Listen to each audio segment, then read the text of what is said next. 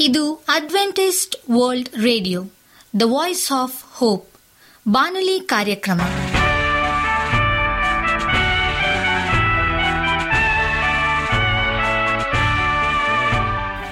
ನಮಸ್ಕಾರ ಪ್ರೀತಿಯ ಕೇಳುಗರೆ, ನಾನು ನಿಮ್ಮ ಆಕಾಂಕ್ಷ ಪಾಲ್.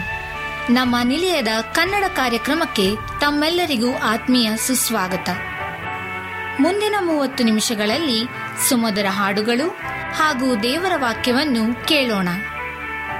ಈ ಕಾರ್ಯಕ್ರಮವು ನಿಮಗೆ ಸಂತೋಷ ತರಲೆಂದು ದೇವರಲ್ಲಿ ಪ್ರಾರ್ಥಿಸುತ್ತೇವೆ. ಈ ಕಾರ್ಯಕ್ರಮದ ಪ್ರಾರಂಭದಲ್ಲಿ ಸುಮಧುರ ಗೀತೆಯನ್ನು ಆಲಿಸೋಣ.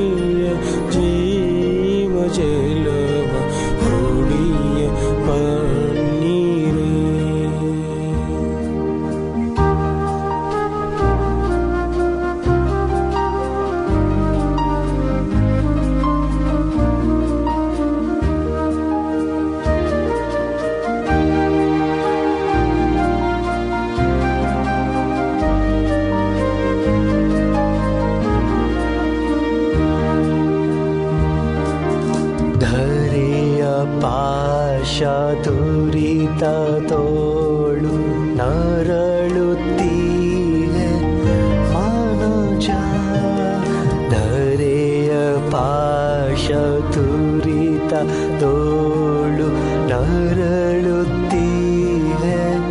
ಮನುಜ ಬರಿಯ ಕೈಯ ಅರಿಯ ಪುಣ್ಯ ಧರೆಲಿ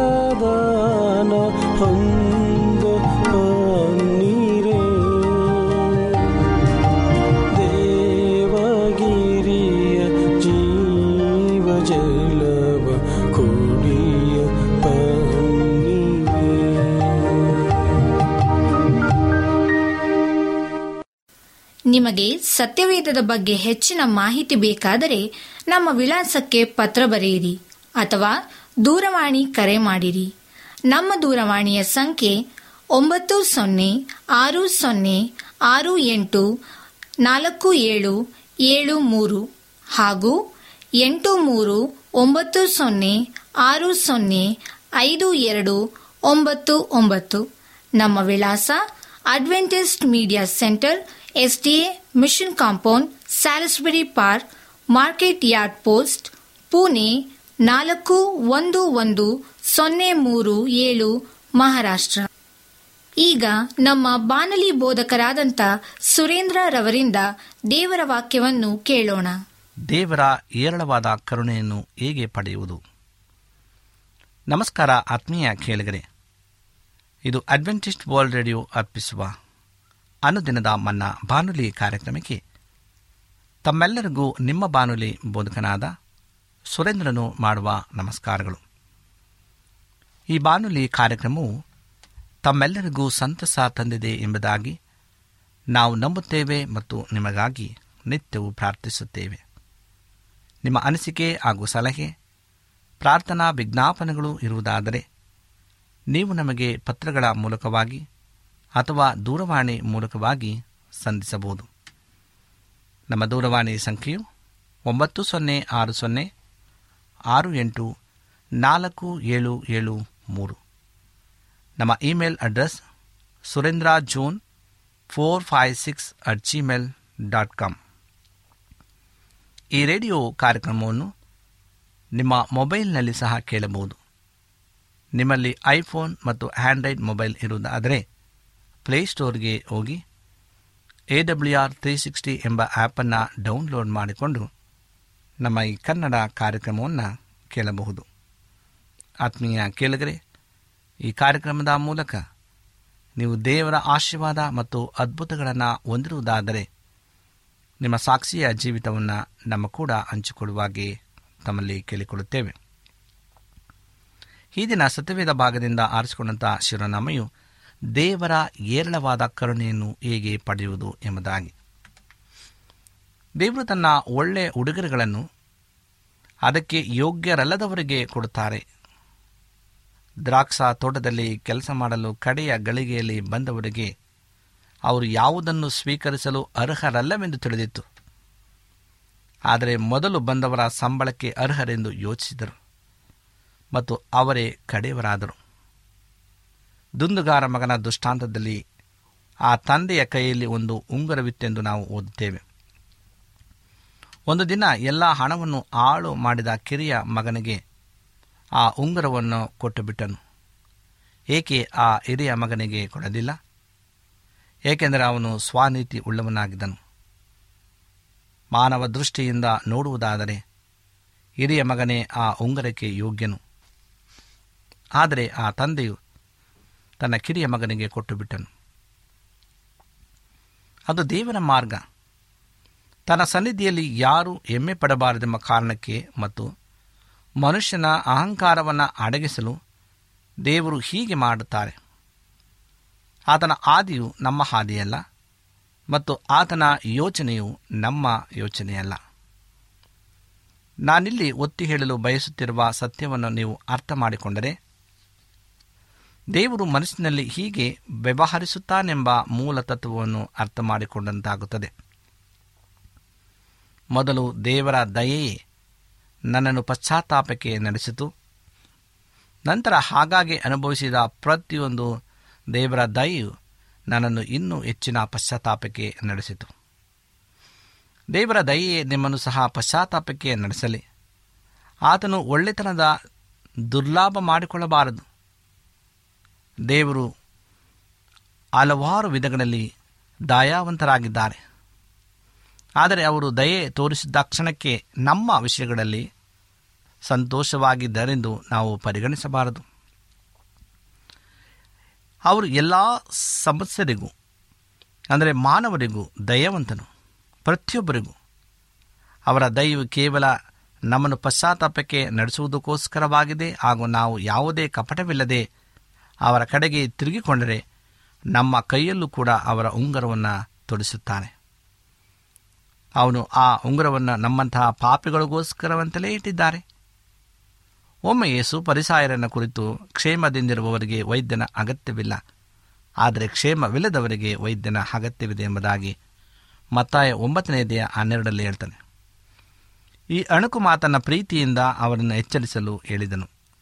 ಆದರೆ ಅವರು ಅರ್ಥ ಮಾಡಿಕೊಳ್ಳಲಿಲ್ಲ ಯೇಸು, ಯಾರು ತಮ್ಮನ್ನು ತಾವು ನೀತಿವಂತರೆಂದುಕೊಳ್ಳುತ್ತಾರೋ ಅಂಥವರನ್ನು ಕರೆಯಲು ಬರಲಿಲ್ಲ. ಆದರೆ ಯಾರು ತಾವು ಪಾಪಿಗಳೆಂದು ಒಪ್ಪಿಕೊಳ್ಳುತ್ತಾರೋ ಅಂಥವರಿಗಾಗಿ ಇಂದು ಹಲವರು ಆ ಪರಿಸಾಯರ ಹಾಗೆ ಕಪಟತನ, ಅಹಂಕಾರ ಹಾಗೂ ಸ್ವಾನೀತಿ ಎಂಬ ರೋಗಿಗಳಾಗಿದ್ದು ಅದನ್ನು ಅರಿಯದೇ ಇರುವುದು ಸಾಧ್ಯ. ಈ ರೋಗಿಗಳು ಭಯಂಕರವಾದಂಥ ಒಂದು ಕ್ಯಾನ್ಸರ್ಗಳಿಗಿಂತ ಗಂಭೀರವಾದವುಗಳು ಆ ಕೊಲೆ ಮತ್ತು ವ್ಯಭಿಚಾರಗಳು ಇದರ ಮುಂದೆ ಶೀತ ಮತ್ತು ಜ್ವರವಿದ್ದಂತೆ. ಈ ರೋಗಗಳು ನಿಮ್ಮನ್ನು ಸಂಪೂರ್ಣವಾಗಿ ಹಾಳು ಮಾಡಿಬಿಡುತ್ತವೆ. ಕೊಲೆಗಾರರು ಮತ್ತು ವ್ಯವಿಚಾರಗಳು ಅತಿ ರೋಗಿಗಳೆಂದು ನೀವು ಯೋಚಿಸಬಹುದು. ಆದರೆ ನಿಜವಾಗಿ ನೀವು ಅವರಿಗಿಂತ ಗಂಭೀರವಾದ ರೋಗಿಯಾಗಿರಬಹುದು. ದೇವರು ತನ್ನ ಜೀವಶಕ್ತಿ ಅಧಿಕಾರಗಳನ್ನು ನಮಗೆ ಕೂಡ ಬಯಸುತ್ತಾನೆ. ಆದ್ದರಿಂದ ನಾವು ಪರಿಪೂರ್ಣವಾಗಿ ಮುಂದುವರೆದರೆ ಪದೇ ಪದೇ ಸೋಲುವಂತೆ ಅನುಮತಿಸುತ್ತಾನೆ. ಯೋಬನ ಕಥೆಯಲ್ಲಿ ನಾವು ನೋಡುವುದಾದರೆ, ದೇವರು ಅವನ ಆಸ್ತಿ, ಮಕ್ಕಳು ಹಾಗೂ ಆರೋಗ್ಯವನ್ನು ಕಳೆದುಕೊಳ್ಳುವಂತೆ ಅನುಮತಿಸುವುದರೊಂದಿಗೆ ಅವನನ್ನು ಪೂರ್ಣ ತಳಭಾಗಕ್ಕೆ ತಂದನು. ಒಂದು ವಿಧದಲ್ಲಿ ಅವನ ಹೆಂಡತಿಯನ್ನು ಆಕೆ ಅವನನ್ನು ಯಾವಾಗಲೂ ದೂಷಿಸುತ್ತಿದ್ದಳು. ಹಾಗೂ ಅವನ ಮೂರು ಜನ ಸ್ನೇಹಿತರು ಅವನನ್ನು ಅಪಾರ್ಥ ಮಾಡಿಕೊಂಡು ಖಂಡಿಸಿದರು. ಎಲ್ಲವನ್ನ ಕಳೆದುಕೊಂಡನು. ಅವನ ಸ್ನೇಹಿತರು ಸ್ವಾನೀತಿಯುಳ್ಳ ಬೋಧಕರಾದರು. ಹಾಗೂ ಅವನು ಬಿದ್ದಾಗ ಒದೆಯುವುದರಲ್ಲಿ ಸಂತೋಷಪಟ್ಟರು. ದೇವರು ತನ್ನ ದಯೆಯಿಂದ ಇದಕ್ಕೆ ಒಂದು ಕೊನೆ ತರುವವರೆಗೂ ಅವನನ್ನು ಒದೆಯುತ್ತಲೇ ಇದ್ದರು. ಈ ಎಲ್ಲ ಪರೀಕ್ಷೆಗಳ ಮಧ್ಯೆ ಯೋಬನು ತಾನು ಮತ್ತೆ ಮತ್ತೆ ನೀತಿ ಕರೆಸಿಕೊಳ್ಳುತ್ತಿದ್ದನು. ಕಡೆಗೆ ದೇವರು ಅವನೊಂದಿಗೆ ಮಾತನಾಡಿದಾಗಲೇ ಯೋಬನು ತನ್ನಲ್ಲಿನ ಸ್ವಾನೀತಿಯ ಮೋಸವನ್ನು ಕಂಡುಕೊಂಡು ಪಶ್ಚಾತ್ತಾಪಪಟ್ಟನು. ಅವನು ನೀತಿವಂತ ಮನುಷ್ಯನಾಗಿದ್ದನು, ಅದು ಒಳ್ಳೆಯದು, ಆದರೆ ದೇವರು ವ್ಯವಹರಿಸಿದ ನಂತರ ಅವನೊಬ್ಬ ಮುರಿದಂತಹ ಮನುಷ್ಯನಾದನು. ಆದ್ದರಿಂದ ಅವನು ದೇವರಲ್ಲಿ ಮಾತ್ರ ಸಂತೋಷಪಟ್ಟನು, ಹೀಗೆ ಯೋಬನಲ್ಲಿ ದೇವರ ಉದ್ದೇಶವು ಪೂರ್ಣವಾಯಿತು ಎಂಬುದಾಗಿ. ಯೋಬನು ಮುರಿಯಲ್ಪಟ್ಟಾಗ ದೇವರಿಗೆ ಏನು ಹೇಳುತ್ತಾನೆಂದು ಇಲ್ಲಿ ನೋಡಿ. ಇಲ್ಲಿವರೆಗೆ ಈ ಬೋಧಕರಿಂದ ತನ್ನ ಕಿವಿಯಿಂದ ನಿನ್ನನ್ನು ಕುರಿತು ಕೇಳಿದ್ದೇನೆ. ಆದರೆ ಈಗ ನನ್ನ ಕಣ್ಣಿನಿಂದ ನಿನ್ನನ್ನು ಮುಖಾಮುಖಿಯಾಗಿ ನೋಡಿದನು ಎಂಬುದಾಗಿ ಯೋಬ ನಲವತ್ತೆರಡನೇ ಐದನೇ ವಚನದಲ್ಲಿ ಇರುತ್ತದೆ ಅದೇ ಯೋಬನ ಪೆನೆಯಲಾಗಿತ್ತು ಹಾಗೂ ಅವನು ದೇವರ ಮುಖವನ್ನು ನೋಡಿದನು ಮತ್ತು ಅವನ ಜೀವವು ರಕ್ಷಿಸಲ್ಪಟ್ಟಿತು. ಇದರ ಫಲಿತಾಂಶವೇನಾಯಿತು? ಅವನು ಧೂಳಿನಲ್ಲಿಯೂ ಹಾಗೂ ಬೂದಿಯಲ್ಲಿಯೂ ಕುಳಿತು ಪಶ್ಚಾತ್ತಾಪಪಟ್ಟನು. ಆಗ ಬೋಧಕರು ಹಲವಾರು ದಿನಗಳಲ್ಲಿ ಬೋಧನೆಯಿಂದ ಯೋವನಲ್ಲಿ ಪೂರೈಸಲಾಗದ್ದನ್ನು ದೇವರು ಒಂದೇ ಕ್ಷಣದಲ್ಲಿ ತನ್ನ ದಯೆಯನ್ನು ಕಪಟಿಸುವುದರ ಮೂಲಕ, ಆತನ ಪ್ರಚರಿಸುವುದರ ಮೂಲಕವಾಗಿ ಪೂರೈಸಿದನು. ಇಲ್ಲಿ ಕೂಡ ದೇವರ ದಯೆ ಯೋಬನ ಪಶ್ಚಾತ್ತಾಪಕ್ಕೆ ನಡೆಸಿತು. ನಮ್ಮಲ್ಲಿ ಹೆಚ್ಚಿನಾಂಶ ಜನರು ಸಭಾಕೂಟಗಳಲ್ಲಿ ಬೋಧಕರಿಂದ ದೇವರ ಬಗ್ಗೆ ಕೇಳುತ್ತಾರೆ. ಆದರೆ ನಮಗೆ ಬೇಕಾಗಿರುವುದು ದೇವರೊಂದಿಗಿನ ಮುಖಾಮುಖಿ ಭೇಟಿ. ಹಾಗೂ ಅಲ್ಲಿ ಆತನ ದಯೆಯನ್ನು ನೋಡಿ ಅದರಿಂದ ಮುರಿಯಲ್ಪಡುವುದು. ಪೇತನಿಗಾದದ್ದು ಅದೇ. ಪ್ರಭುವೆ ಮೂರು ಬಾರಿ ನಿರಾಕರಿಸಿದ ನಂತರ ಪ್ರಭುವಿನ ಮುಖವನ್ನು ನೋಡಿದನು. ಹಾಗೆ ಪೇತ್ರನು ಕೂಡ ತನ್ನ ಪೆನ್ ಏಲನ್ನು ಅನುಭವಿಸಿದನು. ಅಲ್ಲಿ ನಾವು ಓದ್ತೇವೆ, ಆಗ ಕರ್ತನು ಹಿಂದಿರುಗಿ ಪೇತ್ರನ ಕಡೆಗೆ ನೋಡಿದನು ಎಂಬುದಾಗಿ ಲೂಕ ಇಪ್ಪತ್ತೆರಡನೆಯದೆಯ ಅರವತ್ತೊಂದನೇ ವಚನದಲ್ಲಿ. ಆ ನೋಟವು ಈಗಾಗುವುದೆಂದು ನಾನು ಹೇಳಿದೆನು ಎಂದು ಉತ್ತರಿಸುತ್ತಿರಲಿಲ್ಲ. ನನ್ನಲ್ಲಿ ವಿಶ್ವಾಸ ಕಳೆದುಕೊಳ್ಳಬೇಡ. ನಾನು ನಿನ್ನನ್ನು ಇದರಿಂದ ಹೊರಗೆ ನಡೆಸುತ್ತೇನೆ ಎಂದು ಹೇಳುವುದಾಗಿತ್ತು. ಇದರ ಫಲಿತಾಂಶವೇನಾಯಿತು? ಪೇತರನ್ನು ಹೊರಗೆ ಹೋಗಿ ಬಹು ವ್ಯಥೆಪಟ್ಟು ಹತ್ತನು ಎಂಬುದಾಗಿ ಲೂಕ ಇಪ್ಪತ್ತೆರಡನೇದೇ ಅರವತ್ತೆರಡನೇ ವಚನದಲ್ಲಿ ಹೇಳುತ್ತದೆ ಯೇಸುವಿನ ಆ ದಯಾಪೂರ್ಣ ಮತ್ತು ಕ್ಷಮಾಭರಿತ ನೋಟವು ಆ ಗಡಸು ಮೀನುಗಾರನ ಹೃದಯವನ್ನು ಮುರಿದು ಬಿಟ್ಟಿತು ಹಳೆಯ ಒಡಂಬಡಿಕೆಯಲ್ಲಿ ದೇವರು ಇಸ್ರಾಯೇಲಿನ ಆರೋಗ್ಯ ಐಶ್ವರ್ಯ ಮತ್ತು ಬಹಳಷ್ಟು ಲೌಕಿಕ ಆಶೀರ್ವಾದಗಳನ್ನು ವಾಗ್ದಾನ ಮಾಡಿದನು. ಅದೆಲ್ಲಕ್ಕೂ ಹೆಚ್ಚಿನದೆಂದರೆ ಅದನ್ನು ಅರಣ್ಯಕಾಂಡ ಆರನೇದೇ ಇಪ್ಪತ್ತೆರಡರಿಂದ ಇಪ್ಪತ್ತಾರರಲ್ಲಿ ತಿಳಿಸಲಾಗಿದೆ. ಇಲ್ಲಿ ಆರೋನನ್ನು ಜನರನ್ನು ಆಶ್ರಯಿಸಲು ಅಪ್ಪಣೆ ಪಡೆದು ಹೀಗೆ ಹೇಳ್ತಾನೆ, ಯಹೋವನು ತನ್ನ ಮುಖವನ್ನು ನಿಮ್ಮ ಕಡೆಗೆ ಪ್ರಕಾಶಿಸುವಂತೆ ಮಾಡಿ ನಿಮಗೆ ಕೃಪೆ ತೋರಿಸಲಿ. ಯಹೋವನು ತನ್ನ ಮುಖವನ್ನು ನಿಮ್ಮ ಕಡೆಗೆ ಎತ್ತಿ ನಿಮಗೆ ಸಮಾಧಾನ ಅನುಗ್ರಹಿಸಲಿ. ತಮ್ಮ ಜೀವಿತವನ್ನು ಬದಲು ಮಾಡುವ ದೇವರೊಂದಿಗಿನ ಮುಖಾಮುಖಿ ದರ್ಶನವನ್ನು ಹುಡುಕುವ ಬದಲು ಇಂದಿನ ಬಹಳಷ್ಟು ವಿಶ್ವಾಸಗಳು ಸ್ವಾರ್ಥಕ್ಕಾಗಿ ಆರೋಗ್ಯ ಮತ್ತು ಐಶ್ವರ್ಯಗಳನ್ನು ಬೇಡ್ತಾರೆ. ಹಾಗೂ ಹುಡುಕ್ತಾರೆ. ಇದನ್ನು ವಿಶ್ವಾಸಿಗಳು ಯಾವ ಪ್ರಾರ್ಥನೆ ಮಾಡದೆ ಗಳಿಸ್ತಾರೆ ಮತ್ತು ಭಾವನಾ ಅನುಭವಗಳನ್ನು ಬಯಸ್ತಾರೆ. ಇದರಲ್ಲಿ ಹೆಚ್ಚಿನಾಂಶ ಕೋಟ. ನಾವು ಶ್ರೀಮಂತರಾಗದಿದ್ದರೂ ಪರವಾಗಿಲ್ಲ ಮತ್ತು ಗುಣ ಹೊಂದಿದರೂ ಪರವಾಗಿಲ್ಲ, ಆದರೆ ದೇವರ ಮುಖವನ್ನು ನೋಡಿದರೆ ನಮ್ಮೆಲ್ಲ ಅವಶ್ಯಕತೆಗಳು ಪೂರೈಸಲ್ಪಡವು. ಯೋಬನು ದೇವರನ್ನು ಸಂಧಿಸಿದಾಗ ಅವನ ದೇಹವೆಲ್ಲ ಉಣ್ಣಾಗಿತ್ತು. ಆದರೆ ಅವನು ತನ್ನ ಗುಣಪಡಿಸುವುದಾಗಿ ದೇವರನ್ನು ಕೇಳಲಿಲ್ಲ. ಬದಲಾಗಿ ನಾನು ದೇವರ ಮುಖವನ್ನು ನೋಡಿದ್ದೇನೆ, ಅಷ್ಟೇ ಸಾಕು ಎಂದು ಅವನು ಹೇಳಿದನು. ಬಹಳ ವಿವೇಚನೆಯುಳ್ಳ ಮತ್ತು ದೇವರಿಂದ ವಾಕ್ಯ ಹೊಂದಿದ್ದೇವೆಂದು ಹೇಳಿಕೊಂಡ ಆ ಮೂರು ಬೋಧಕರು ಆತನ ಸ್ನೇಹಿತರು. ಯೋಬನು ಕೆಲವು ಗುಪ್ತ ಪಾಪಗಳಿಂದ ತನ್ನ ಜೀವನದಲ್ಲಿ ಶಿಕ್ಷೆಗೊಳಗಾದನೆಂದು ತಿಳಿಸಿದರು. ಇಂದು ಸಹ ಇಂತಹ ತಾವೇ ನೇಮಿಸಿಕೊಂಡಂತಹ ಬಹಳಷ್ಟು ಪ್ರವಾದಿಗಳು ದೇವರು ಹೀಗೆ ಹೇಳುತ್ತಾನೆಂದು ಸುಳ್ಳು ಹೇಳಿಕೊಂಡು ದೇವರ ಮಕ್ಕಳನ್ನು ಖಂಡನೆಗೆ ತರುತ್ತಾರೆ. ಆದರೆ ದೇವರು ಆ ಮೂರು ಸ್ನೇಹಿತರನ್ನ ಯೋಬನನ್ನ ನ್ಯಾಯ ತೀರ್ಮಾನಕ್ಕೆ ಒಳಪಡಿಸಿ ಏರಿಸಿದಂತೆ ಹೆಸರಿಸಲಿಲ್ಲ. ದೇವರು ಯೋಬನಿಗೆ ಅವನ ಸೋಲುಗಳ ವಿಷಯವಾಗಿ ಹೇಳಲಿಲ್ಲ ಹಾಗೂ ಒತ್ತಡಗಳ ಸಮಯದಲ್ಲಿ ತನ್ನ ವಿರುದ್ಧವೇ ದೂರುಗಳನ್ನು ಹೇಳಿದರ ಬಗ್ಗೆ ನೆನಪಿಸಲಿಲ್ಲ. ದೇವರು ಕೇವಲ ತನ್ನ ಕರುಣೆಯನ್ನು ಯೋಬನಿಗೆ ಪ್ರಕಟಿಸಿದನು. ದೇವರ ಕರುಣೆಯನ್ನು ಮನುಷ್ಯನ ಸಂತೋಷಕ್ಕಾಗಿ ಸೃಷ್ಟಿಗೊಂಡ ಆ ಸುಂದರವಾದ ವಿಶ್ವದಲ್ಲಿ ಹಾಗೂ ಅವನ ಅಧೀನದಲ್ಲಿರುವಂತೆ ಸೃಷ್ಟಿಗೊಂಡ ಪ್ರಾಣಿಗಳಲ್ಲಿ ನೋಡಬಹುದಾಗಿದೆ. ಈ ತರಹದ ದೇವರ ಕರುಣೆಯ ಪ್ರಕಟಣೆ ಯೋಬನನ್ನು ಮನಸಾಂತರಕ್ಕೆ ನಡೆಸಿತು. ಬಹಳಷ್ಟು ಜನರು ದೇವರ ಕರುಣೆಯ ಲಾಭ ಪಡೆದು ಅದನ್ನು ಕಡೆಗಾಣಿಸುತ್ತಾರೆ, ಆದರೆ ಇದು ಯೋಬನನ ಮಾನಸಾಂತರಕ್ಕೆ ನಡೆಸಿತು. ನಂತರ ದೇವರು ಅವನಿಗೆ ಮೊದಲಿದ್ದಕ್ಕಿಂತ ಎರಡರಷ್ಟು ಆಶೀರ್ವದಿಸಿದನು. ದೇವರು ನಮ್ಮನ್ನು ಮುರಿಯುವುದರಲ್ಲಿನ ಅಂತಿಮ ಉದ್ದೇಶವೆಂದರೆ ನಾವು ಯಾಕೊಬ್ಬ ಐದು ಹನ್ನೊಂದರಲ್ಲಿ ಓದುವಂತೆ ನಮ್ಮನ್ನು ಅಪಾರವಾಗಿ ಆಶೀರ್ವದಿಸುವುದೇ ಆಗಿರುತ್ತದೆ ಯೋಬನಲ್ಲಿರುವ ಸ್ವಾನೀತಿ ಹಾಗೂ ಗರ್ವವನ್ನು ನಾಶ ಮಾಡಿ ಅವನನ್ನು ಮುರಿದಂತಹ ಮನುಷ್ಯನಾಗಿ ಮಾಡಿ ಕರ್ತನು ತನ್ನ ಮುಖವನ್ನು ತೋರಿಸಿ ನಂತರ ಅವನನ್ನು ಅಪಾರವಾಗಿ ಆಶೀರ್ವದಿಸಬೇಕೆಂಬುದೇ ಕರ್ತನ ಮನಸ್ಸಿನಲ್ಲಿದ್ದಂಥ ಮೂಲ ಗುರಿಯಾಗಿತ್ತು. ನಾವು ದೇವರಿಂದ ಪಡೆಯುವ ಪ್ರಾಪಂಚಿಕ ಹಾಗೂ ಶಾರೀರಿಕ ಆಶೀರ್ವಾದಗಳನ್ನು ಅವುಗಳ ಹಿಂದಿರುವ ದೇವರ ಮುಖವನ್ನು ನೋಡದಿದ್ದರೆ ನಮ್ಮನ್ನು ದೇವರಿಂದ ದೂರ ನಡೆಸಿ ನಾಶ ಮಾಡುವ ಸಾಧ್ಯತೆ ಇದೆ. ಕರ್ತನ ಒಂದು ನೋಟವು ನಮಗೆ ಪ್ರಪಂಚ ಕೊಡುವ ಎಲ್ಲ ರೀತಿಯ ಅಂಬಲದಿಂದ ಬಿಡಿಸಿಬಿಡುತ್ತದೆ. ಪ್ರೇರೆ ಇಂದು ನಾವು ಎಷ್ಟರ ಮಟ್ಟಿಗೆ ನಮ್ಮ ನೋಟವನ್ನು ಬೀರ್ತಕ್ಕಂಥರಾಗಿದ್ದೇವೆ. ನಿಮ್ಮ ಮುಖಾಂತರವೆಂದರ ದೈವಿಕ ಪ್ರೀತಿಯ ಒಂದು ಕ್ಷಣಿಕ ಆ ಒಂದು ನೋವನ್ನು ತೋರಿಸಿ ಮತ್ತು ನಾನೆಂದಿಗೂ ನಿಮ್ಮನ್ನು ಬಿಟ್ಟು ಬೇರೇನು ಯೋಚಿಸುವುದಿಲ್ಲವೆಂದು ಅಥವಾ ಸೃಷ್ಟಿಸುವುದಿಲ್ಲ. ಎಲ್ಲ ಕೆಳಗಿನ ಪ್ರಭೇದಗಳು ಅದೃಷ್ಟವಾಗಲಿ. ಕೆಳಗಿನ ಕರ್ತನ ಮುಖವನ್ನು ನೋಡಿದ ಬಹಳಷ್ಟು ಆಗಿ ಅತ್ತನು. ಈಗ ನಾವು ಕಲ್ಪಿಸಬಹುದು ಪೇತರನ್ನು ಕಡೆಗೂ ಮುರಿಯಲ್ಪಟ್ಟನೆಂದು, ಆದರೆ ಇಲ್ಲ. ಆತನು ತನ್ನ ಪೆನ್ನಿಯಲ್ಗೆ ಸಿದ್ಧವಾಗಲು ಕರ್ತನು ಮತ್ತೊಂದು ಸೋಲಿನ ಅನುಭವ ಮೂಲಕ ನಡೆಸಬೇಕಾಗಿತ್ತು. ಯೋಹಾನ ಇಪ್ಪತ್ತೊಂದು ಮೂರರಲ್ಲಿ ಇರ್ತದೆ ಪೇತರನ್ನು ತನ್ನ ಸಹ ಅಪೋಸ್ತಲರಿಗೆ, ತಾನು ಮೀನು ಹಿಡಿಯಲು ಹೋಗುತ್ತೇನೆ ಎಂದು ಹೇಳಿದ್ದನ್ನು ಓದುತ್ತೇವೆ. ಅವನು ಆ ಸಂಜೆ ಮಾತ್ರ ಮೀನು ಹಿಡಿಯಲು ಹೋಗುತ್ತೇನೆಂದು ಹೇಳಲಿಲ್ಲ. ಅವನು ಹೇಳಿದರ ಅರ್ಥ, ನಾನು ಸೋತವನಾಗಿರುವುದರಿಂದ ಆಗ ಅಪೋಸ್ತನಾಗಿರುವುದನ್ನು ಬಿಟ್ಟು ಶಾಶ್ವತವಾಗಿ ಮೀನು ಹಿಡಿಯಲು ಹೋಗುತ್ತೇನೆ ಎಂದು. ಹಲವು ವರ್ಷಗಳ ಹಿಂದೆ ಕರ್ತನು ಪೇತರನ್ನು ಕರೆದಾಗ ಮೀನು ಹಿಡಿಯುವ ಕೆಲಸವನ್ನು ಬಿಟ್ಟು ಬಿಟ್ಟಿದ್ದನು. ಹಾಗೂ ಅವನಿಗೆ ತಿಳಿಸಿದಂತೆ ಪ್ರಾಮಾಣಿಕವಾಗಿ ತನ್ನೆಲ್ಲವನ್ನು ಬಿಟ್ಟು ಪ್ರಭುವನ್ನು ಹಿಂಬಾಲಿಸಿದನು. ಆದರೆ ಈಗ ಅವನು ಸೋತವನಾಗಿದ್ದನು. ಅವನು ಅಪೋಸ್ತನಾಗಿರುವುದು ತನಗೆ ತಕ್ಕ ಕೆಲಸವಲ್ಲವೆಂದು ಅಂದುಕೊಂಡನು. ಮೂರುವರೆ ವರ್ಷಗಳು ಎಲ್ಲ ಕಾಲದಲ್ಲಿ ಉತ್ತಮವಾಗಿ ಜೀವಿಸಿದ ಮಹಾ ಬೋಧಕನಿಂದ ಅತಿ ಶಕ್ತಿಯುತವಾದ ಸಂದೇಶಗಳನ್ನು ಕೇಳಿದ ನಂತರವೂ ಒಂದು ಬಾರಿಯಲ್ಲ ಮೂರು ಬಾರಿ ಪ್ರಭುವನ್ನು ನೇರವಾಗಿ ನಿರಾಕರಿಸಿದನು. ಅವನು ಅಪೋಸ್ತನಾಗಿ ಸಾಕಷ್ಟು ಅನುಭವಿಸಿದನು. ಆದರೆ ಅವನು ಒಂದನ್ನು ಉತ್ತಮವಾಗಿ ಮಾಡಲು ಶಕ್ತನಾಗಿದ್ದನು. ಅದು ಮೀನು ಹಿಡಿಯುವುದು. ಅವನ ಬಾಲ್ಯದಿಂದ ಇದನ್ನೇ ಮಾಡಿದವನಾಗಿದ್ದನು. ಹಾಗೂ ಇದರಲ್ಲಿ ಪ್ರವೀಣನಾಗಿದ್ದನು. ಆದ್ದರಿಂದ ಮತ್ತೊಮ್ಮೆ ಮೀನುಗಾರನಾಗಲು ನಿರ್ಧರಿಸಿದನು. ಇತರ ಅಪೋಸ್ತರರು ಕೂಡ ಹಾಗೆಯೇ ಯೋಚಿಸಿದರು. ಅವರೆಲ್ಲರೂ ಪ್ರಭುವನ್ನು ಆತನ ಅವಶ್ಯಕತೆಯಲ್ಲಿ ಆತನಲ್ಲಿಗೆ ಓಡಿ ಹೋದರು ಹಾಗೂ ಅವರು ಮೀನು ಹಿಡಿಯುವುದಕ್ಕೆ ಹೋಗುವುದರಲ್ಲಿದ್ದರು, ಏಕೆಂದರೆ ಅಪೋಸ್ತರರಾಗಿ ಅವರೆಲ್ಲರೂ ಸೋತಿದ್ದರು. ಅವರೆಲ್ಲರೂ ಯಥಾರ್ಥ ಜನರಾಗಿದ್ದರು ಹಾಗೂ ಯೇಸುವಿನ ಸಂದೇಶಗಳನ್ನು ಮೆಚ್ಚಿ ಆತನನ್ನು ಕೇಳುವಾಗ ಅವರ ಹೃದಯಗಳ ಹತ್ತಿ ಹುರಿದಿದ್ದವು ಅವರು ಆತನನ್ನು ಪೂರ್ಣ ಹೃದಯದಿಂದ ಅನುಸರಿಸಲು ಬಯಸಿದ್ದರು, ಆದರೆ ಸೋತರು.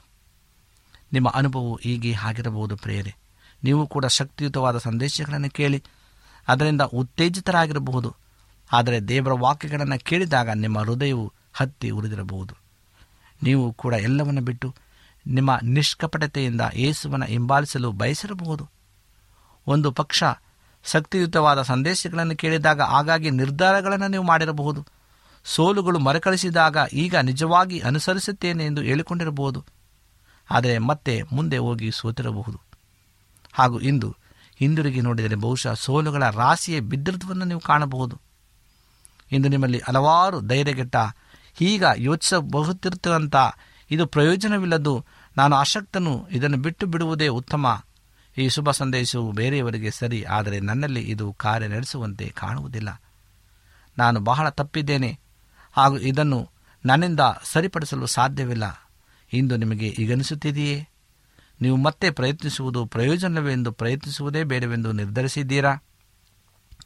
ಭವಿಷ್ಯದ ಕೆಲವು ಶೂನ್ಯ ತೃಪ್ತಿಯನ್ನು ಹುಡುಕುವುದಕ್ಕೋಸ್ಕರ ಮತ್ತೆ ಲೋಕಕ್ಕೆ ಹಿಂದಿರುಗಲು ಸಿದ್ಧರಿದ್ದೀರಾ? ಕ್ರೈಸ್ತನೆಂದು ನಟಿಸುತ್ತಾ ಯೇಸುವಿನ ಶಿಷ್ಯನೆಂದು ಹೇಳಿಕೊಳ್ಳುವುದಕ್ಕೆ ಇಂಥ ಸಂಪೂರ್ಣವಾಗಿ ಲೌಕಿಕ ಮನುಷ್ಯನಾಗಿರುವುದೇ ಉತ್ತಮವೆಂದು ನಿಮಗೆ ಅನಿಸುತ್ತಿದೆಯಾ? ಸರಿ, ಆ ಅಪೋಸ್ತಲಿಗೆ ಕೂಡ ತಾನು ಮೀನು ಹಿಡಿಯಲು ಹೋಗುವಾಗ ಹೀಗೇ ಅನಿಸಿತು. ಹಾಗೂ ಏಸು ಕೂಡ ಅವರಿಗೆ ಹೋಗಿ, ಇದರಲ್ಲಿದ್ದಾರೂ ಫಲಭರಿತರಾಗುತ್ತೀರಾ? ನೋಡೋಣ ಎಂದು ಹೇಳುವ ಹಾಗೆ ಅನುಮತಿಸಿದರು.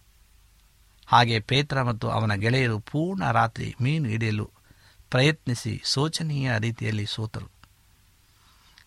ಅವರ ಇಡೀ ಜೀವಿತದಲ್ಲಿ ಅಂತಹ ರಾತ್ರಿಯ ಪರಿಸ್ಥಿತಿಯನ್ನು ಅನುಭವಿಸಿರಲಿಲ್ಲ. ಒಂದು ಬಾರಿ ದೇವರು ತನಗಾಗಿ ನಿಮ್ಮನ್ನು ಕರೆದಿದ್ದರೆ ನಿಮ್ಮನ್ನು ಎಂದಿಗೂ ಬಿಡುವುದಿಲ್ಲ. ನೀವು ಮೀನು ಹಿಡಿಯುವುದರಲ್ಲಿಯೂ ಹಾಗೂ ಎಲ್ಲವನ್ನ ಪ್ರಯತ್ನಿಸಿ ಎಷ್ಟಾದರೂ ಪ್ರಯತ್ನಿಸಿ ನೀವು ಖಂಡಿತವಾಗಿ ಸೋಲುತ್ತೀರಿ. ಹಾಗೂ ನೀವು ಸೋಲುವಂತೆ ದೇವರು ನೋಡಿಕೊಳ್ಳುತ್ತಾನೆ. ದೇವರ ಪ್ರೀತಿಯು ಇಂತಹ ಕ್ಷಣಿಕ ಲೌಕಿಕ ವಿಷಯಗಳಲ್ಲಿ ನಮ್ಮ ಸಮಯ ಹಾಳು ಮಾಡಲು ಬಿಡುವುದಿಲ್ಲ. ಆದ್ದರಿಂದ ನೀವು ಅದನ್ನು ಎಷ್ಟಾದರೂ ಓಡಿ ಹೋಗಲು ಪ್ರಯತ್ನಿಸಿದರೂ ನೀವು ಹಿಂದಿರುಗಿ ಬರುವವರೆಗೂ ಎಲ್ಲಿ ಹೋದರೂ ಏನು ಮಾಡಿದರೂ ಸೋಲುಗಾರರಾಗಿರುವಿರಿ. ಪ್ರೇರೆ ಇಂದು ನಮ್ಮನ್ನು ನಾವು ಸಿದ್ಧಪಡಿಸಿಕೊಳ್ಳೋಣ.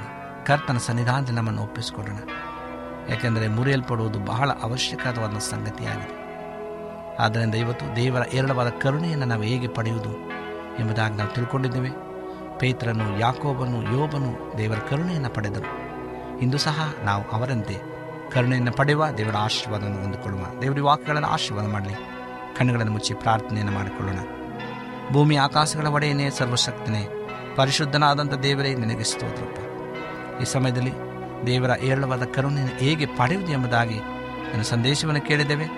ಕರ್ತನೆ, ಸಂದೇಶವನ್ನು ಕೇಳಿದಂಥ ಎಲ್ಲ ನಿನ್ನ ಪ್ರಿಯ ಮಕ್ಕಳನ್ನು ಆಶೀರ್ವಾದ ಮಾಡು. ಅವರು ಸಹ ನಿನ್ನ ಕರುಣೆಯನ್ನು ದೊರಕಿಸು ಆಶೀರ್ವಾದ ಮಾಡು ಕರ್ತನೆ. ನಮ್ಮ ಪ್ರಾರ್ಥನೆ ಕೇಳ್ತಾ ಇದ್ದೆ ಅದಕ್ಕಾಗಿ ಸ್ತೋತ್ರ. ಎಲ್ಲ ವಿಜ್ಞಾಪನೆಗಳನ್ನು ಏಸು ಕ್ರಿಸ್ತನ ನಾಮದಲ್ಲಿ ಬೇಡಿಕೊಳ್ಳುತ್ತೇವೆ ತಂದೆಯೇ. ಆಮೇ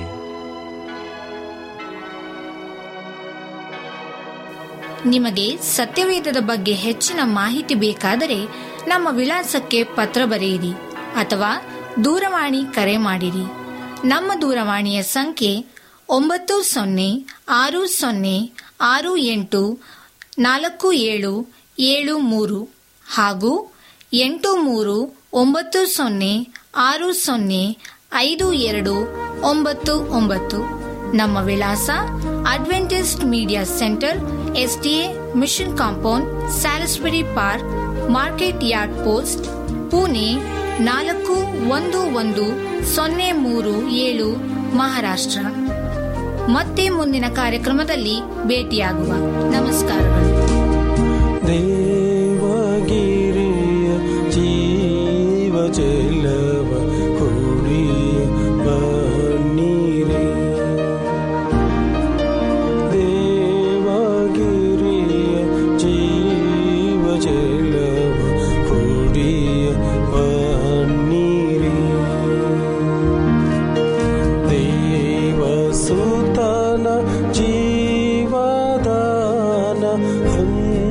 ಹೊಂದ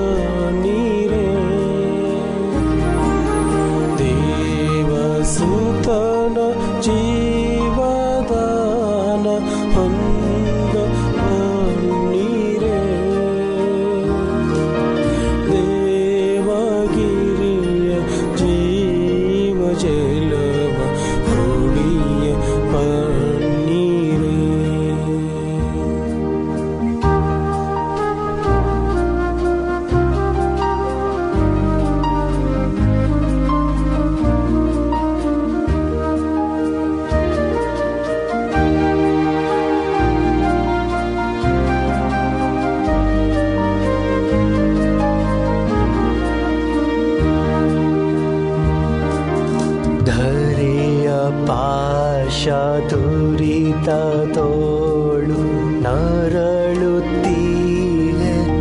ಮನುಜ ಧರೆಯ ಪಾಶ ದುರಿತ ತೋಳು ನರಳುತ್ತೀರೆ ಮನುಜ ಬರಿಯ ಕೈಯ ಅರಿಯ ಪುಣ್ಯ ಧರೆಲಿ ನಿಂಗೆ ಬ